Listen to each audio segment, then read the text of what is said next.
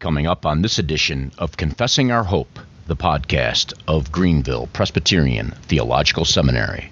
But the real problem in amongst Bible believing people and, and, sincere Christians, such as my friend, the real problem is that um, they've been told, they've come to the conclusion that when the Bible speaks to social issues, that um, those issues are culturally determined. So that in Paul's day, or in Moses' day, these things were wrong. But in our day, in our culture, we know, you know, all the quote science with respect to homosexuality or the um, egalitarianism in the culture. Uh, this no longer applies. These these laws no longer apply.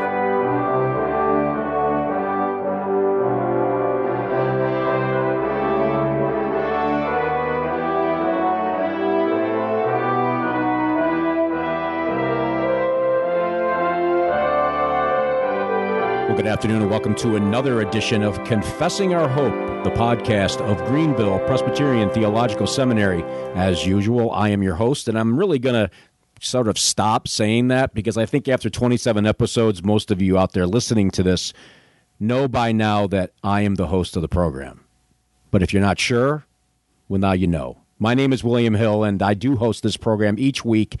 If you do want to find out more information about this podcast, you can do so at Confessing Our Hope com. There you can find out all information about upcoming broadcasts, broadcasts we've had done in the past, as well as information for our mobile app and other types of information. The website is simply confessingourhope.com. If you would like to find out more information about Greenville Seminary, you can always do that 24 hours a day, seven days a week through the internet at gpts.com edu. And I do want to mention real quick, as I have the opportunity to do that, uh, we are beginning a lead up or a build up to our Spring Theology Conference. Now, you may be thinking, okay, Spring Theology Conference is, uh, well, that's a long way away. Well, yes, it is. Um, but I want to begin to alert our listeners to the reality of what we're going to be doing um, at our conference in the spring, who some of the guests are going to be, and let you also know that we will be having some of those guests, some of those speakers on as guests on the program to talk uh, uh, with them about their topics that they'll be speaking at at the conference. So, just a little heads up as to what's coming up on the program in the days ahead. Um, but it's going to be an exciting conference. I don't want to say any more right now, but I can assure you it's not a conference. It's not a conference you want to miss, uh, given our climate and our world today.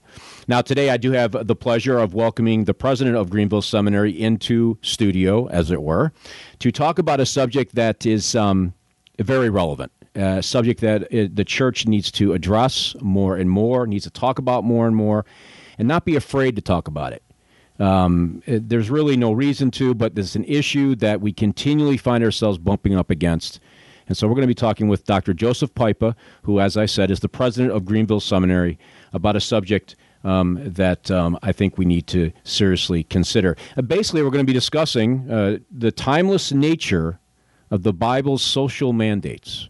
And exactly what that means, uh, we're going to let Dr. Pipa tell us here in just a minute. Um, as I said, Dr. Pipa is the president of the of Greenville Seminary, a graduate of Westminster Seminary in Philadelphia. So, Dr. Pipa, it's been a while since I've had you on, and so I'm glad to have you back and talk about this subject. We've talked about it uh, around the halls of the campus from time to time, and we sort of knew we were going to head in this direction for this broadcast. But what do we mean when we're talking about timeless, the timeless nature of the Bible's social mandates? What is that all about?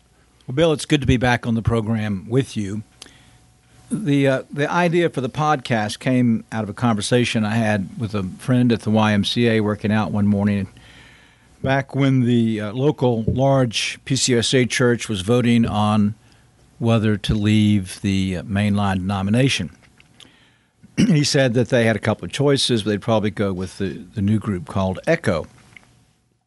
And as probably most of our hearers know, they're leaving over the uh, recent stands that the PCUSA has taken on homosexuality and homosexual ministers and things like that. Being a gadfly, I asked him the question well, how is the Bible's statement about homosexuality different from the Bible statements about women in office because this church it's a, it's an evangelical church, but they have mm-hmm. have women in office. And he says, well, women in office is a cultural thing. And that's why today, in this culture, we don't need to follow those things. what I wanted him to understand was that's exactly the criticism or the attack that pro homosexuals are using in the church as well, that that was a cultural thing. And homosexuality, uh, when the Bible condemns it, is talking about promiscuous homosexuality, not lifelong partnerships. Is that like a cultural thing, as as as if it's something that was for then, but it doesn't really apply now? That was something that was their issue, but it's not our issue. Right, and we're more enlightened today. They would say we know that homosexuality, according to them, is uh, a matter of science and genes. Uh, um, and so, obviously, it'd be wrong to hinder these people mm-hmm. in those relationships. And so, the, my burden for this program is for people to realize that, uh, in the first place, the the biblical basis, what we would call the hermeneutic, the science of how we approach the Bible, is the same for both issues.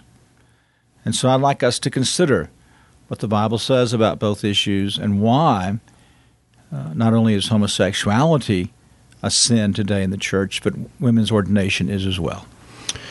Certainly, the Bible speaks a lot to both of these subjects. Um, and I and if I had to lay the scriptures down and try to give some sort of a percentage of how much ink is spent uh, one against the other, that is, uh, how much ink is spent on the subject of sexual uh, concerns or issues over against women being ordained. I, I, guess I would say that Scripture probably speaks more to the sexual issues and whatnot. Um, but what is the biblical perspective? Let's just start with the um, the issue of homosexuality.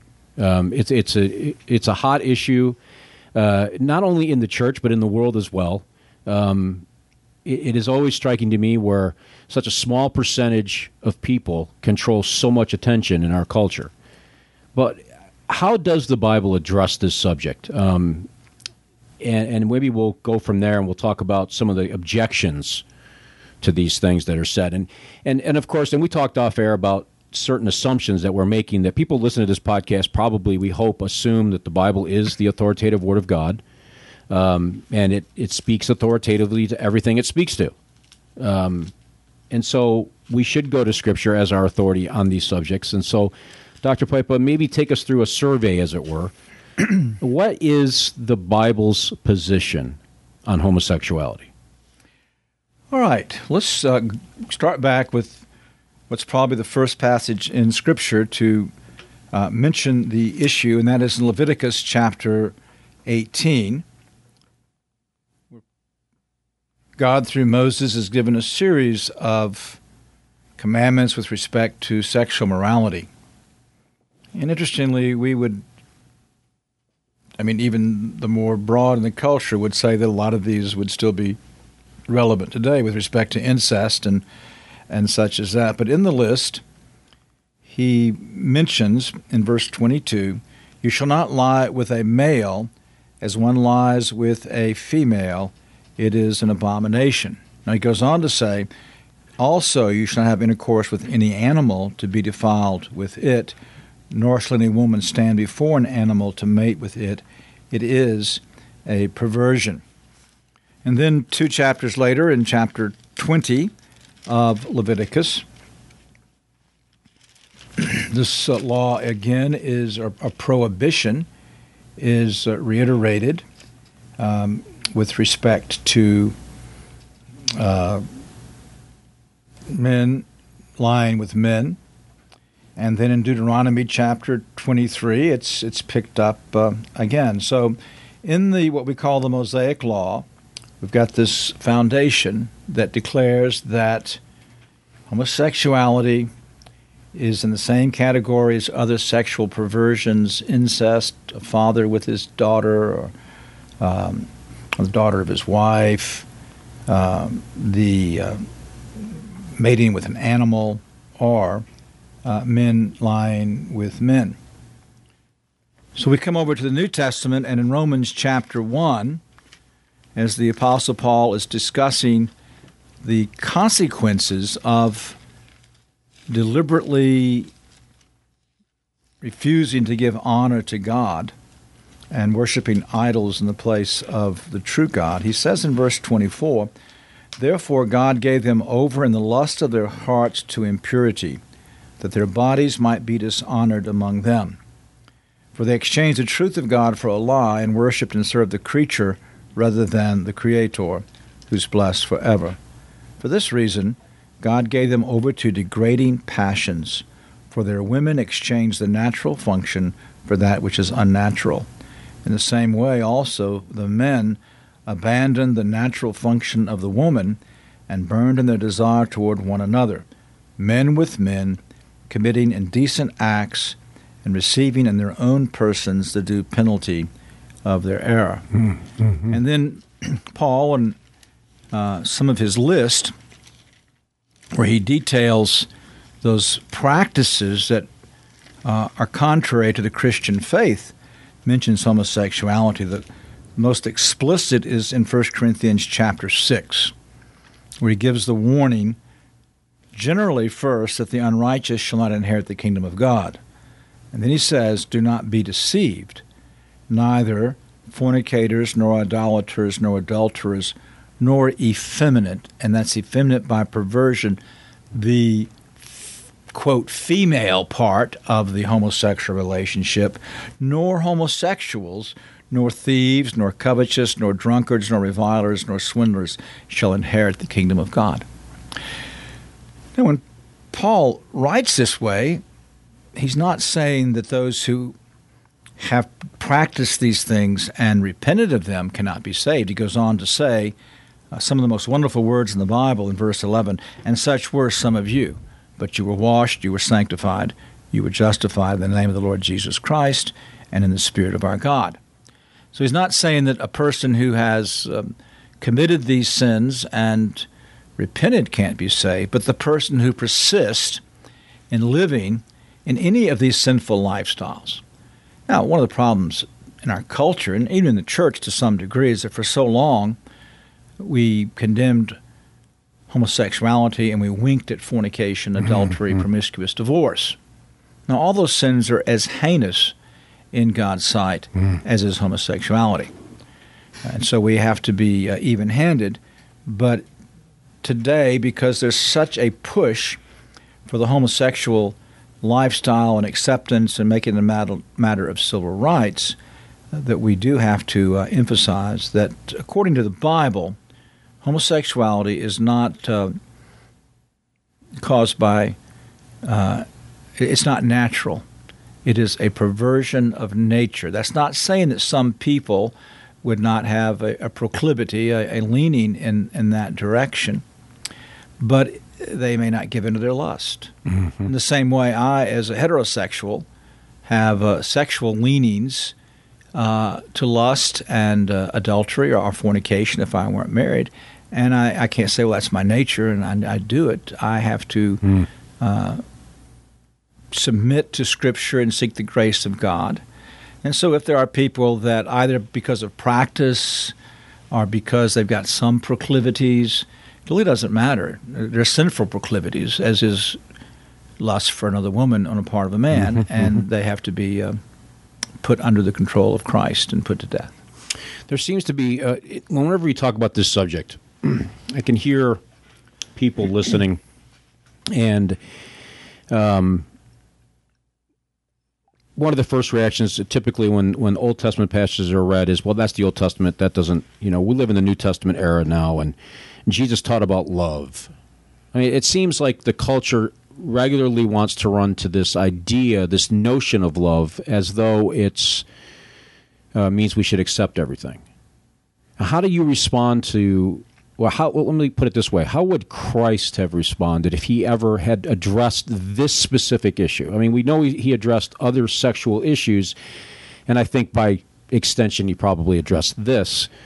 But they'll often say, "Well, he never really mentions the issue of homosexuality."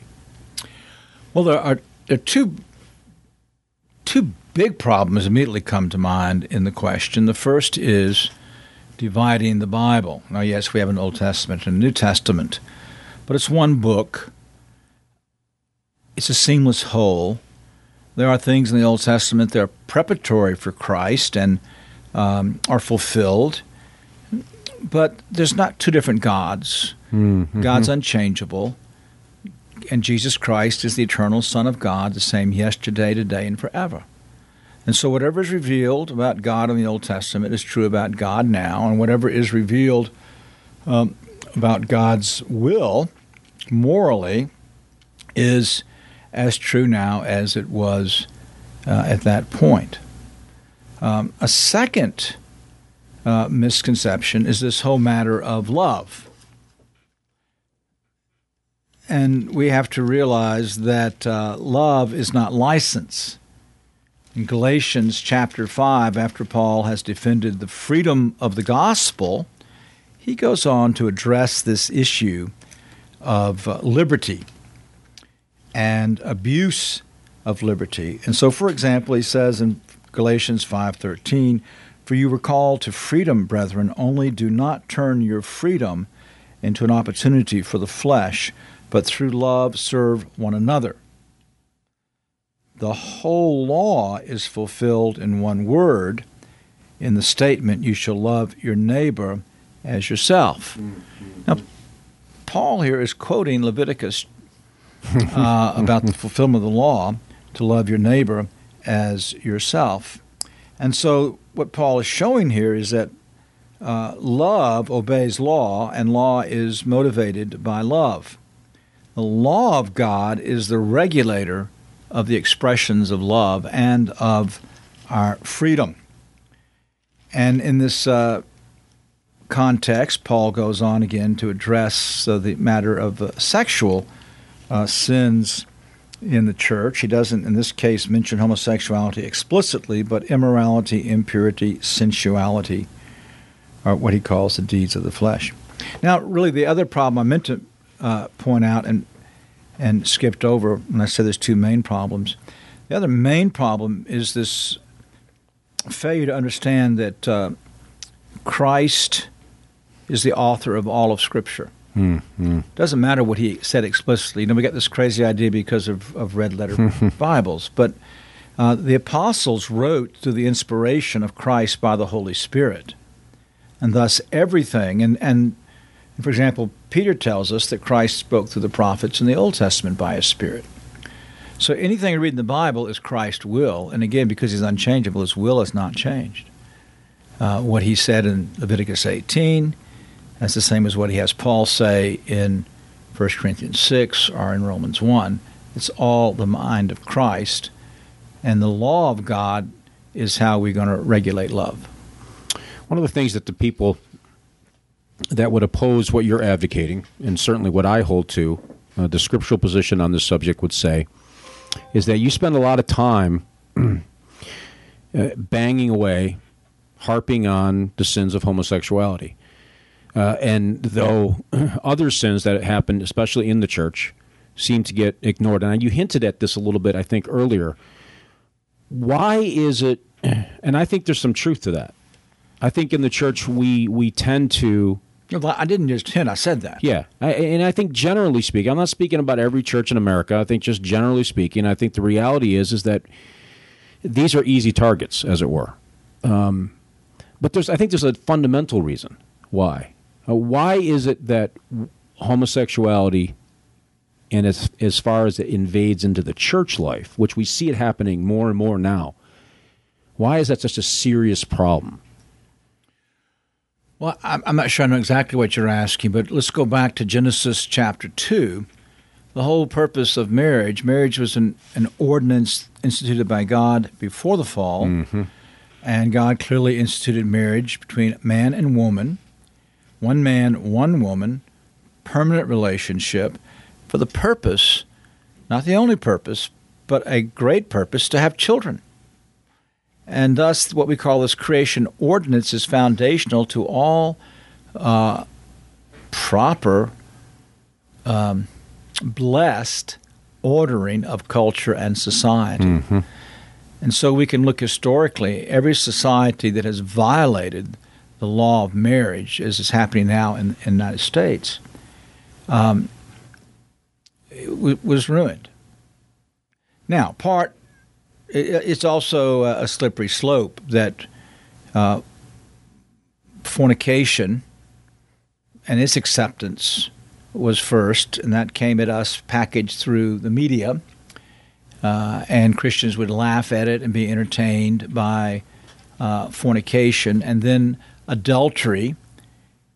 I remember one time uh, there was a movie. Uh, well, it was based on the famous book, uh, Dr. Zhivago. Mm-hmm. And of course, the theme of the movie is an adulterous, uh, a beautiful love story built around adulterous relationship. And there's a song in that movie, Laura's song. And I had a young lady in my church that I was pastoring at the time in the 1970s, and she wanted to get married. And she wanted to use that song at her wedding. And I said, You really want to use an adulterous love song to begin your marriage? But the church then just kind of got lulled into that. And then pretty soon the church was accepting no fault divorce, and there was no church discipline in these issues. Uh, homosexuality doesn't happen overnight. It happens as God gives a culture and gives the church mm-hmm. over to the fruit of its um, deliberate rebellion. So we break the marriage covenant if we are promiscuous. We violate God's purposes for marriage by enjoying sex outside of marriage, uh, recreational sex. And God wants us to enjoy that relationship, and He gave us marriage as a place to enjoy it. But sex is not like going bowling. you know, it's it's you don't meet somebody at the bar and go to bed. That's that's the common theme. It's in movies and everywhere else. You know, and um, and so it's grown. But the great attack today uh, on the on the family is homosexuality because it is not just a sexual perversion, it's a perversion of the created order of what a family is supposed to be. I, I assume that's what you're asking. Yeah, absolutely. Because I, I, think what ends up happening is, and, and I think, and I think these groups that would advocate homosexuality have a certain, without giving them anything, but I think the reality is, I think they have a point when they accuse us conservative evangelical Christians, Reformed Christians, of targeting that particular sin to the exclusion of other sins. Now, that's their that's their perception. Uh, you and I both know that that's not the case, but it appears that way. And I think part and parcel is because of its destructive nature that it fundamentally holds on all aspects of our lives, their life as well as ours. I mean, it destroys the marriage, it destroys the family relationships, it destroys um, familial relationships outside of those intimate relationships between each other, mom and dads, and, well, Paul and so actually forth. says that they um, reap in their own persons the penalty of their error, mm-hmm. and you know the church has been afraid to say it for a long time, but I believe AIDS is a temporal judgment on promiscu- promiscuity in general, but homosexuality in uh, in particular. But there's also a lifestyle affected with this. Uh, it was amazing that Time Magazine would say such a thing, but back uh, during the, one of the British spy scandals, and they pointed out that um, these spies were homosexuals, and they actually wrote that uh, homosexuals have a desire to destroy the culture. Mm-hmm. back to uh, we're experiencing today. Uh, evidently, uh, Lord Keynes, economist, was a homosexual mm-hmm. and deliberately designed an economic system that gives the appearance of bankrupts of prosperity while it bankrupts. And that, I mean, in the day of political correctness, we can't uh, talk about these things in, in, many venues, but there is a, a destructiveness against all that's normal in culture and a desire for hegemony and priority and preeminence. And so it's a very destructive lifestyle, not just to the family, but to truth, veracity, uh, because it's a, it's living a lie. What's the threat as far as this subject is concerned? And, and, and I'll move us back into um, the hermeneutical issue as it relates to, and we've seen this now. I mean, thankfully, we're not seeing it in our denomination, the Presbyterian Church in America, at least not yet. And I say that because I realize that it doesn't take long for air to take root and start to move. And um, but in the church in general, um, we are seeing a, movement. Uh, I think it's past just a movement. I think we're seeing it done pretty much part and parcel now in certain denominations of ordaining women and homosexuals to the office of minister, elder, um, Is it a result of our society's position, and and how is the church? Why would they first? Why would they do that when they know the Bible, as you just ex- explained for us so clearly, speaks vehemently against it? Right. Well, this is why I, we gave that title um, about the Bible and and uh, social issues. I think that a, a fair survey of churches that first moved to ordain women elders and deacons and then women pastors, uh, there is a, a chartable progression to then accepting and finally ordaining homosexuals. And the reason is that the hermeneutic mm-hmm. by which one accepts women's ordination uh, then takes over uh, in the area of homosexuality. In women's ordination, we get oh, a couple of approaches. One is those that deny the authority of the Bible. That's a little easier for people to sure to deal with. But we have those that that would say, "I accept the Bible's authority." Uh, well, uh, let's take the middle party. There are those that say, "Well, yeah, that's there's errors in the Bible. I accept the Bible's authority, but there's errors there, and this was Paul's uh, opinion. But the real problem in amongst Bible believing people and, and, sincere Christians, such as my friend, the real problem is that um, they've been told, they've come to the conclusion that when the Bible speaks to social issues, that um, those issues are culturally determined. So that in Paul's day or in Moses' day, these things were wrong. But in our day, in our culture, we know, you know, all the quote science with respect to homosexuality or the um, egalitarianism in the culture. Uh, uh, this no longer applies. These these laws no longer apply. God doesn't intend for them to apply, and, and actually goes back to um, Bishop Hooker and his ecclesiastical polity, where those that uh, believed in an Anglican form of government said, well, this is just how the church may govern itself according to the culture where it finds itself. Now, in contrast to that, we at the seminary believe that there is a government revealed in the Bible, mm-hmm. and that's Presbyterianism. Now, we don't say that the churches are not Presbyterianly governed or not true churches. They are. We say that the government is for the well being of the church, not the being of the church. Uh, but that, that philosophy started then with him. That, yes, whatever the culture does, so now the culture has women in places of authority. Well, obviously, the church then can put women in places of authority, even though Paul quite specifically says in 1 Timothy 2 that he will not allow woman to have authority over man or to teach but they would say that that's a cultural issue. Right. And so the question I think that's that naturally follows that, I think if you're thinking even a little bit, is how do they determine that it's just a cultural issue? Well, that's normally determined out of your desires. Mm-hmm. Uh, mm-hmm. and a desire to be um, relevant in the culture. You know, we we don't have these problems on the front page in in our denomination bill, but we just this week on the Aquila Report, there's a, a thing. Uh, some of our ministers won't speak out against homosexuality because they want to reach the culture. And uh, thus, we're going to gloss over uh, significant sin areas in order to be relevant. Well, the next step is if I want to be relevant, well, actually, in some of our churches are putting women, they're reading scripture uh, in in the service, they're leading prayer, they're ministering the sacraments. Now, if the Bible forbids those things, which I think it does, then if they desire to be relevant to the culture, they're already taking the first step.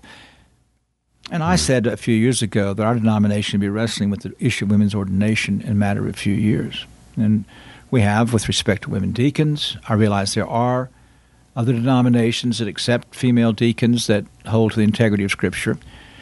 But it's, for me, it's a big problem. So, this desire to be relevant, and so the issues that are the hot button issues are the issues then, well, the culture's changed. We need to meet the culture in order, and, and people are sincere to win people to Christ. But the minute we do that, we've given away the authority of Scripture. Paul said he'd be all things to all people for the gospel. Though.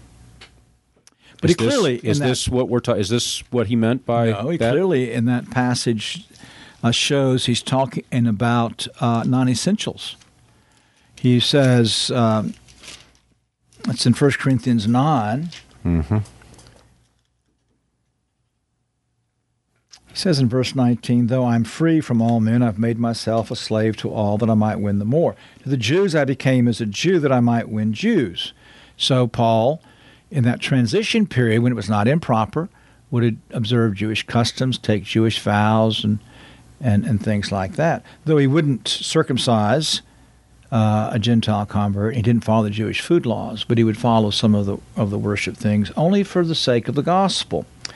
And then he says that um, those who are without the law, he became as without the law, though not being without the law of God, but under the law of Christ, that I might win those who are without law. So again, Mhm. he's talking about the non essentials, clearly making a distinction that he considered himself under the law of God, the law of Christ, the royal law, which is simply the Ten Commandments. In the same book, there he also uh, strongly. That's probably not strong enough a word. Strongly exhorted the Corinthians to throw the wayward brother who was um, involved in illicit relationships out of out of the church. So, Right, and this is the same book that he says that homosexuals not inherit the kingdom of heaven. They're not. Right. They're not saved. you know, I always want to. Whenever we talk about this subject, I'm always, um, well, you know me, I very opinionated on, and especially on these types of matters. But I think one of the things that Christians tend to do on these subjects, and and, and frankly, I think they shoot themselves in the foot when they do it, is um, there's a lack of, um, well, I mean, there's there's a lack of love. We we tend to pigeonhole the homosexual people as if they're a different class of sinner. Certainly, the consequence to their lifestyle is more severe than a person who just, um, you know, lies from time to time to his dad. Okay, we, we get that. I mean, different sins have different consequences. Some have a far-reaching consequence. Some have very little, um, at least as we can see them. Um, how has the church failed in this subject? And how could what could we do better? I'm glad you brought this up. We had a, a really good message uh, today in chapel on uh, Jesus' love for sinners and all sinners with whom he came in contact, and that we are to love sinners. Now, we don't make that distinction that God loves sinners and hates their sin. Mm-hmm. Uh, we're not talking about God's saving love here. We're talking about Christ uh, as the God man showing compassion and love and associating with unconverted people. And we have failed there. Hmm. We need to have um, love and compassion for all sinners, and they need to be welcome uh, in our homes, on our on our foundations, our our standards. Welcome to our churches. Um, we develop relationships. We're not throwing stones. Hmm. Uh, when we use the law, it's not simply out of a self righteous condemnation, it is to show them their terrible lost condition because we've got hope. Yeah. And so, yes, I think that we do have to to be careful when we uh, talk about these things that we're not proud. You know, I recognize I think what I would have become because of the things I was doing Hmm. uh, in uh, early teens if God had not saved me. Mm-hmm. And it's very, what I already had done, even as a young teenager, is despicable. So we all have to realize whether we've come up through the covenant or, like me, been converted out of out of a different lifestyle, that it's God's grace that saves us. It's only God's grace that distinguishes. And so we we need to have compassion. These people are just a lot of bra- uh, bravado, uh, a lot of boasting, but anybody can do that. Mm-hmm. These people, you know, we know the conscience. It's, I, I often tell the students when you press the conscience, you're like the physician that's got the person on the examining table. Does it hurt here? And we know where the conscience will hurt. They won't admit it, but we know where to press for the hurt, and then we set Christ before them. And regardless of their bravado, their denials, that's what God will use. But we we're not and it's difficult. We have to function on a couple of levels. As a member of the state, a citizen, I abhor any laws that legalize homosexuality. Mm-hmm. I think it should be against the law. I'm not talking about what somebody does in the privacy of the bedroom, but in terms of any open practice of this, it should be against the law, as is murder or kidnapping or, or bestiality or child abuse. Mm-hmm. Um, and so, on the one hand, I do want laws that will protect our society.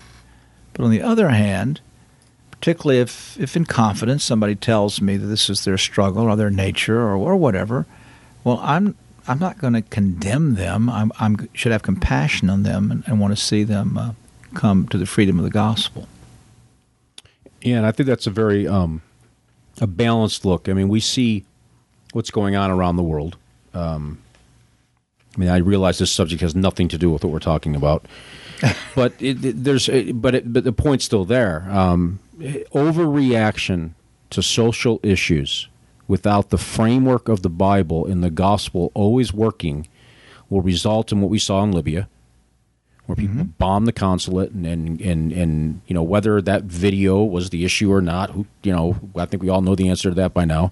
Um, but the point is, is that this is not the face of Christianity. Radical reaction is uh, reactionary type of responses. Uh, the the response to, of Christianity should always be as what you just articulated, and that is that we give them Christ.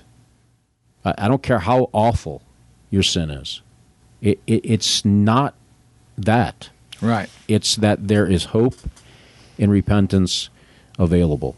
Um, and so I don't want people hearing this converse, this broadcast that maybe aren't Christians and thinking, well, there's those two guys sitting around the room and they're just, you know, using the Bible to beat us over the head again. We've heard it a thousand times. Well, yeah, maybe you have. Um, but um, I can I can attest to the reality that if you came here, even to this school, to talk with us, um, we would talk with you and in, a, in an environment that would be friendly and um, and and welcoming. We hope um, as well.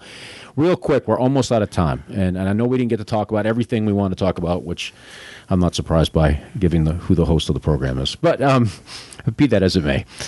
Uh, cultural issues. Uh, one issue that comes up, my wife and I wrestled with this um, years and years ago. We've long put it to bed, but it occasionally sneaks up and shows up in churches. What's the uh, what's the biblical positions? You know, social issues and all that uh, in view on head coverings. Well, I was getting ready to move you there from the Middle East anyway, so I'm glad you. It was a good segue. You got there, Bill. uh, yes, because in my conversations, often with Bible believers who want to say, well, that was for Paul's day, it's not binding in our day, they bring up this issue. Well, look at head coverings. Paul says in 1 Corinthians 11 that we are women are to have their heads covered in the church. We don't do that today. Uh, some do, um, but that because that was a cultural issue. Now there are three approaches to 1 Corinthians 11. The one is that people believe that we still should do it, and we have need to respect them. Um, the other is that it was a cultural issue and is no longer binding, and I I find that invalid, regardless of one's position on head coverings. There's no place in the New Testament where I uh, ever want to pitch my tent in saying, well, that was cultural for Paul's day and not for our day. No, the third position is, and it might be a bit more complicated, but that uh, there are things in the Bible that are permanent, but will express themselves Mm. differently through cultural expressions. Mm-hmm. And I think that Paul makes that clear here uh, when he concludes his whole discussion, and he says uh, of the woman in verse 15 if woman has long hair, it's her glory. Her hair is given to her. And the English says for a covering, but the Greek is instead of a covering. Hmm. So that the biblical issue is that a woman's uh, style of dress in worship needs to be feminine and an expression of submission to her husband. In Paul's day, uh, if a woman had her head shaved, uh, that was the parallel he makes because that was a cultural statement. It was a rebellion. So my interpretation is if a woman's and, and so the cultural part is what is fe- a feminine uh, hairstyle. That is going to vary from culture to culture and from age to age. So my position is that if a woman's hairstyle is feminine, her hair is instead of the covering. Hmm. But let's just say that we have a young lady that was converted and she had a buzz, and she's now a Christian in the church. Well, I would say that until her hair grows to a a, um, a feminine length in that culture where she is, that she should have her head covered. So it's kind of an in between position, but the principle is uh, established here in terms of male female relationships, of the presence of angels in worship, and the order of creation. And so the woman is to have an expression of authority over her, but he says it can be her hair. I think that's the part that's missing. My wife and I wrestled with it as well, and it's that preposition instead of that um, uh, causes us to say that as long as she is dressed in a feminine way and her hair is feminine, that that's an expression of um, her place in God's order of things. It's interesting what you said about the um, pitching your tent on cultural conclusions. In other words, this issue, for instance, um, and where you would would, avoid that. Um, I don't think I've ever heard anybody say it that way before, frankly, um, because it raises some interesting questions. Um, if we're always quick to say, "Well, that was for Paul's day, and that was the cultural issue," I mean, where do you draw the line? I mean, you have no. Everything becomes very subjective. Well, in my culture, we do this, and um, in in that culture, well, they do that. Therefore, like in some cultures, women are the dominant force. They're the authoritative in the authoritative position. Where we would say, no, the Bible in that culture, as the Bible is uh, is interjected into that culture, where people are regenerated, come to Christ, that they need to conform to the biblical understanding of that. Um, Same, some cultures have polygamy. And when the Bible comes, then people need to move to Move to monogamy, sure. Yeah, not they don't put away their. That's why Paul says that an elders be the husband of one wife. He's talking about in pagan cultures. He didn't say put away your wives, but they couldn't be a leader in the church and, and have have those wives. Hmm. Uh, there is um, one other thing to, to clarify this issue, because surely somebody might be thinking right now about, well, now what about um, tongue speaking or things like that? Um, there are also issues that are theological that uh, have uh, been done away with because they've been replaced by something superior. And so in 1 Corinthians 13, 12, 13, and 14, Paul really lays the foundation for the superiority of the written revelation. And so now there's no longer a need because we have a completed Bible. They didn't have a completed Bible, well, first tongues was a sign of cursing on the Jews, Mm-hmm. and it was a revel- revelation from God. It was proof of apostleship and of apostolic gifts. With the completed Bible now, we have all those things. But we don't say they're done away with culturally. We say that uh, they have come to their fullness in now a completed Scripture. So, yes, we can be accused. Well, there's some things you say no longer are valid. Well, that's true, but it's on the basis of the Scripture's testimony to them theologically, not culturally. Yeah, that same. You could use the same example of the, of the temple. Right. I mean, we don't worship in a temple anymore. I mean, they did it. The people of old, God's people of old, did You it get to one eat time. pork. Yeah, and now uh, because of the f- unfolding of Revelation, uh, we see that these things have been changed. Um, but we have divine revelation to tell us such. Right. We don't determine it. Right. And, and I think that's really the fundamental difference. And whatever these issues that people want to say are cultural, for instance, going back to the homosexual issue, well, you want to say that's a cultural issue in Paul's day. Well, but we have nothing further in the testimony of Scripture that would seem to unseat that in any way. It's the same message every time, clearly. I mean, really. women's ordination, and I just really appeal to our hearers, our brothers out there, to look honestly at this issue and uh, reconsider the position of saying, "Well, that was for Paul's day." Yeah. It's a dangerous place to be. Absolutely, and I, you know, if well, yeah, I, I, I don't think it be could be said any clearer, and it's certainly a really a subjective position, a subjective hermeneutic. I mean, at the end of the day, you be, you become the determiner of what the cultural issue is, Right. and you don't have the revelation of God to tell you that. So I'm here in the 21st century, and well, the world doesn't do it that way. So culturally, we can do it that way. Well, I've never known the Bible to do it the world's way. So why would we start here? It's it's somewhat confusing. Dr. Pipa, I know we're out of time. You got a class to teach in a few minutes, um, but I appreciate this conversation. I don't know that we've talked about everything we wanted to talk about, but um, that, that's fine. Um, you're always welcome on the program. You're going to, in fact, um, for those who listen to this quite regularly, we had a meeting recently, and um, we've we're working towards streamlining this podcast so that each week you'll we'll have different topics as as subject matters. Like one week will be news in the church, things that are going on. One week will be do- completely doctrinal. Um, one week will be I forgot all the topics. Forgive me, I didn't take notes. But uh, anyway, that's that's my assistant's job.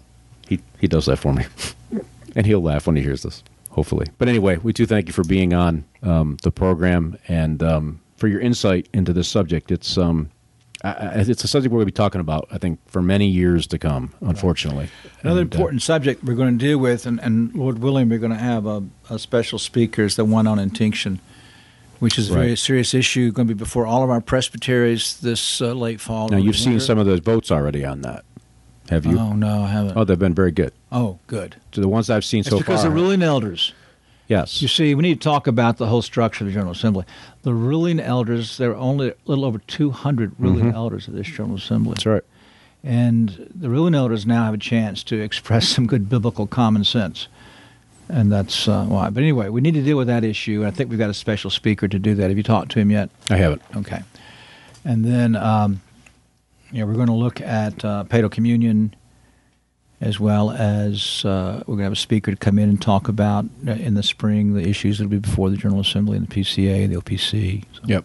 And then, as I mentioned earlier, um, as we conclude today, um, we will be having uh, a, f- a number of guests on that will be speaking at our Spring Theology Conference. Do you want to give them the topic? Yes, we're going to be dealing with the doctrine of man, which has been in the news lately. Uh, again, a number of, of uh, reformed people uh, uh, advocating some forms of theistic evolution, uh, saying, well, I might believe in a historic Adam, but Adam could have been created from an ape or from some class of people, just been one among many. And so we um, we're going to deal uh, uh, in, in critiquing these positions, uh, particularly the creation of Adam and the uh, death before the fall, but then do positive development, which is what we always try to do in our conferences. So we're going to uh, look at the um, creation of man, uh, the covenant of works, another big issue in in the church today, uh, temptation and the fall, uh, original sin, man in the image of God. Those are some of the things we'll be dealing with. I'm very excited about the conference. And like I said, we'll be having some of those lectures on the podcast, uh, sort of a lead up to the conference itself. Um, so stay tuned for more information about that.